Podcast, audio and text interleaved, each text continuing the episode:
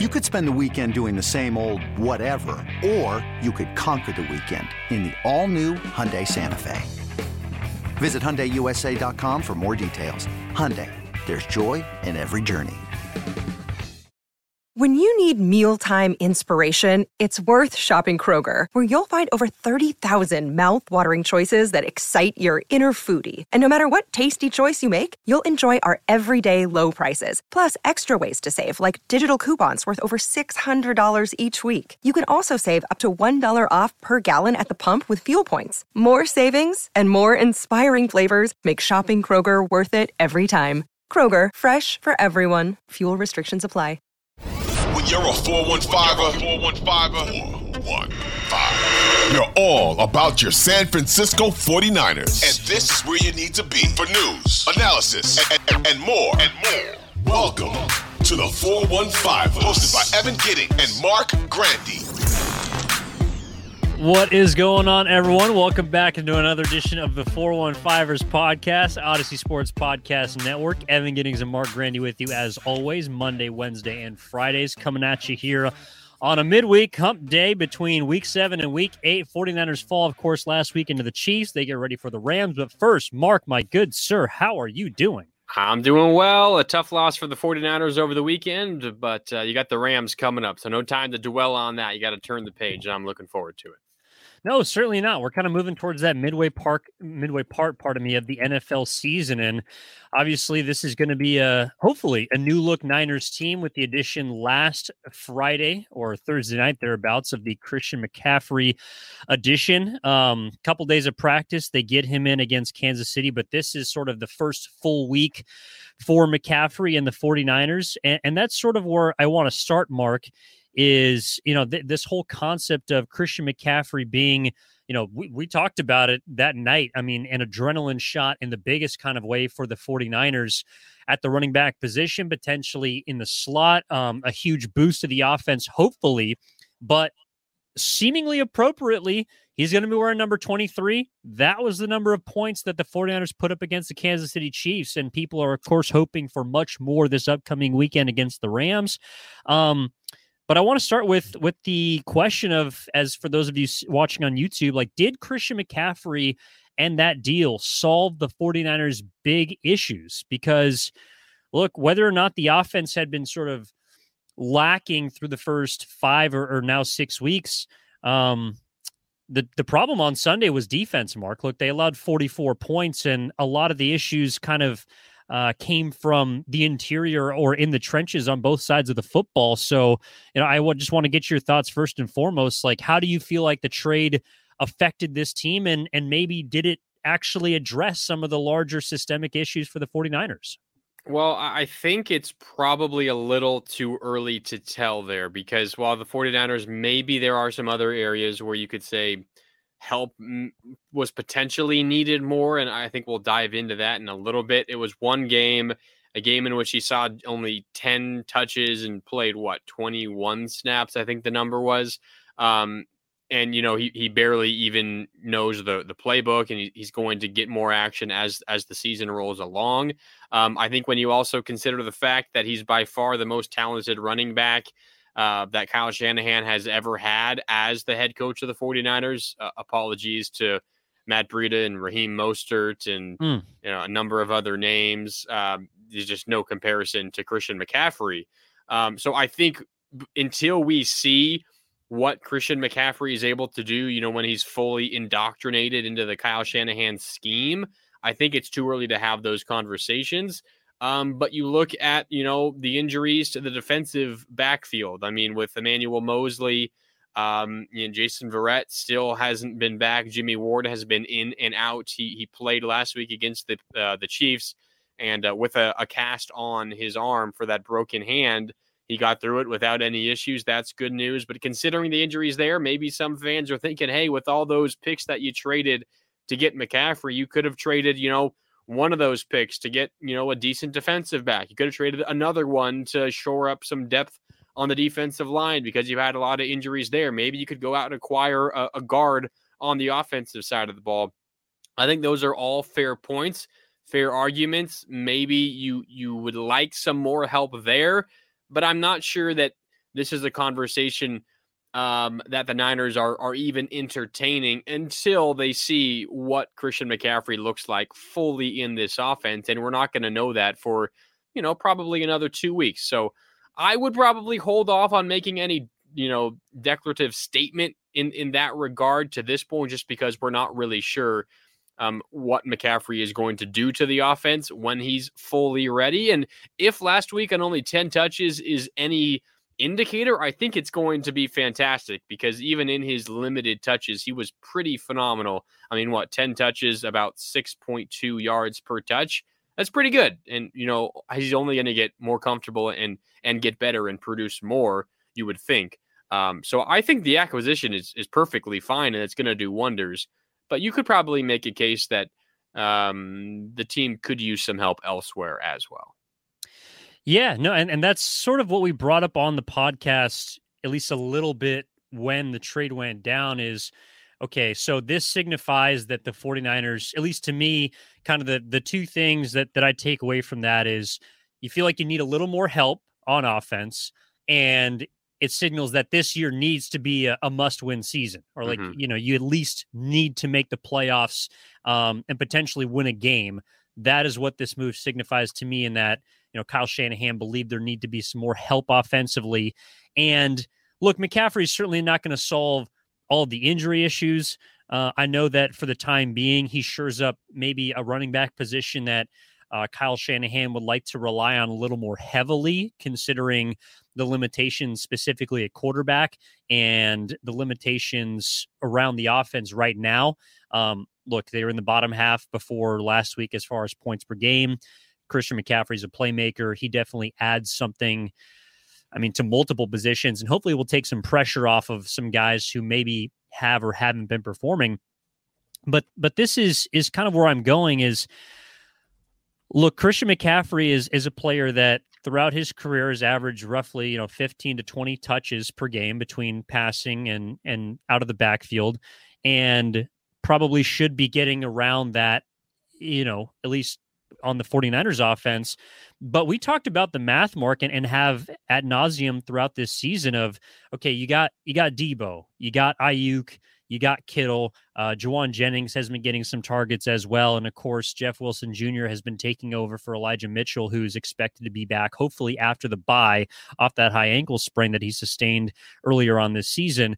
So when you factor in the math to me, McCaffrey is a player that is absolutely like you mentioned. He's he's he's the best running back that of the Kyle Shanahan era. But I just wonder how much more complex he makes the math as far as touches are concerned around the offense. And I think, look, George Kittle said it after the game on Sunday against the Chiefs.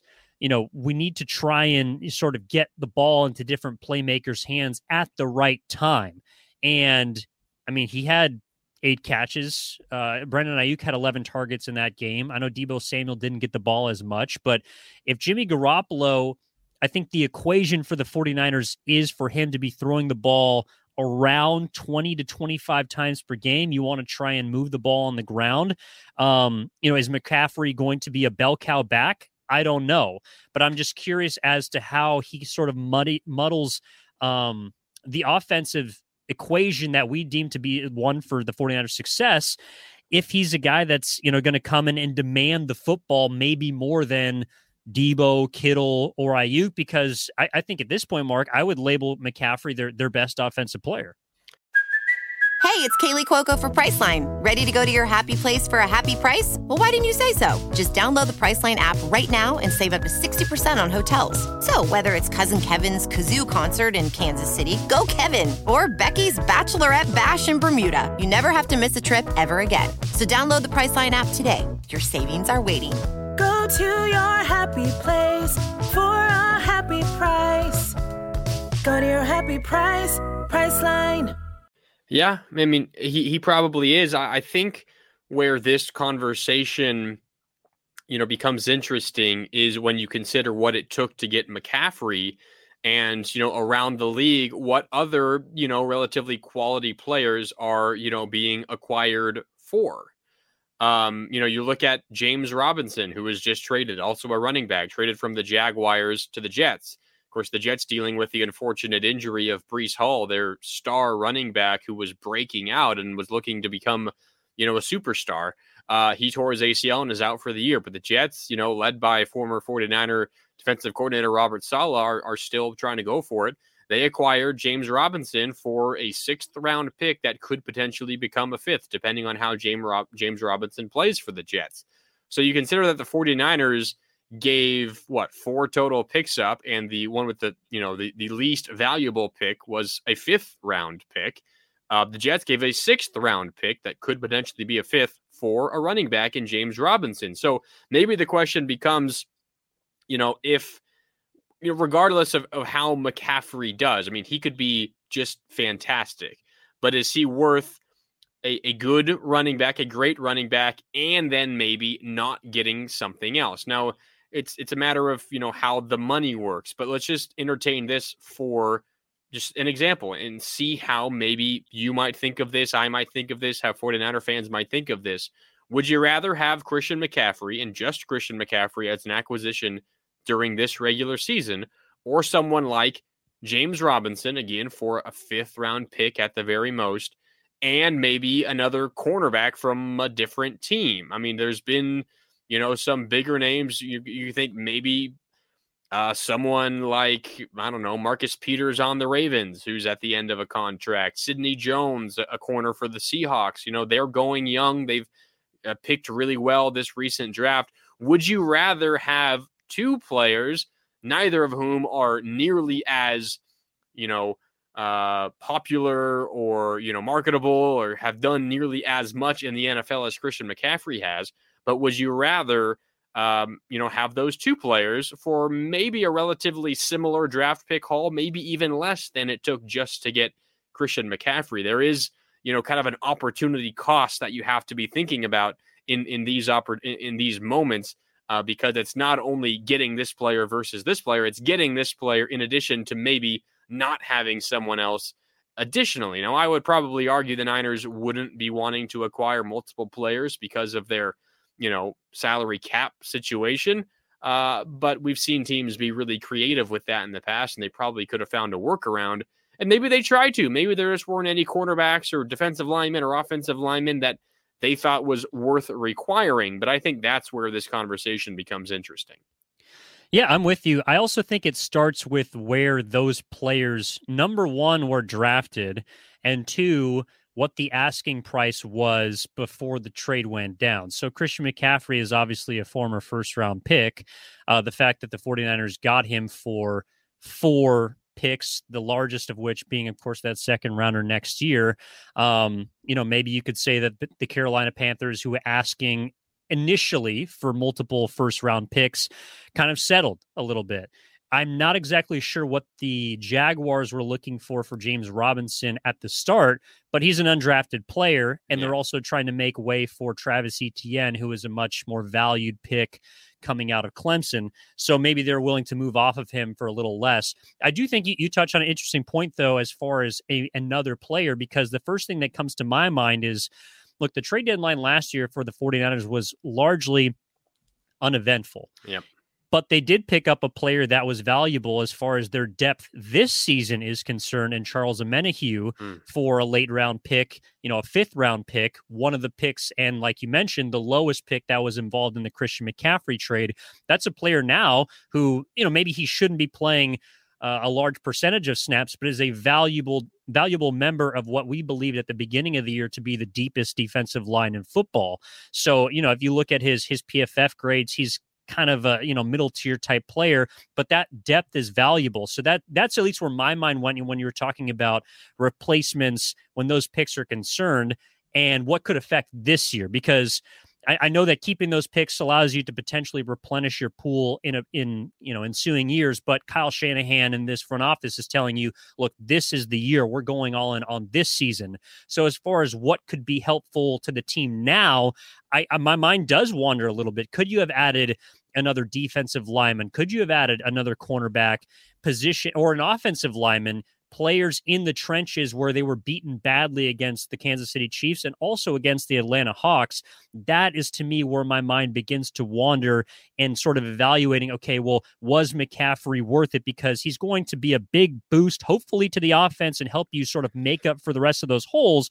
But also, you might have been able to use that capital to shore up some of those patch patch positions that are affected due to the amount of injuries you sustained. Yeah, and I, I I'm with you there. It's an interesting conversation, and I'm sure it's one that the 49ers had. I mean, if they didn't have that conversation, they didn't do their due diligence, then that's on them. I, am sure this was a conversation that they've had, and I can already, you know, see, you know, if, if you're watching on YouTube, I can see the comments rolling in on YouTube right now. I, I can see, you know, fan Niner fans tweeting at us like, "Oh, you don't want Christian McCaffrey after one game." That, that's not at all what we're saying. I, I mean – if you listen to the uh, emergency episode of the 415ers right after the Christian McCaffrey deal went down, I mean, we were both, you know, ecstatic and surprised and, you know, happy that the Niners pulled the trigger on something like this, which they normally don't do. And I started off this whole conversation by saying, I think it's too early to be, you know, talking about should they have done something else because we really don't know what Christian McCaffrey will transform this offense into. It, it, it's too early.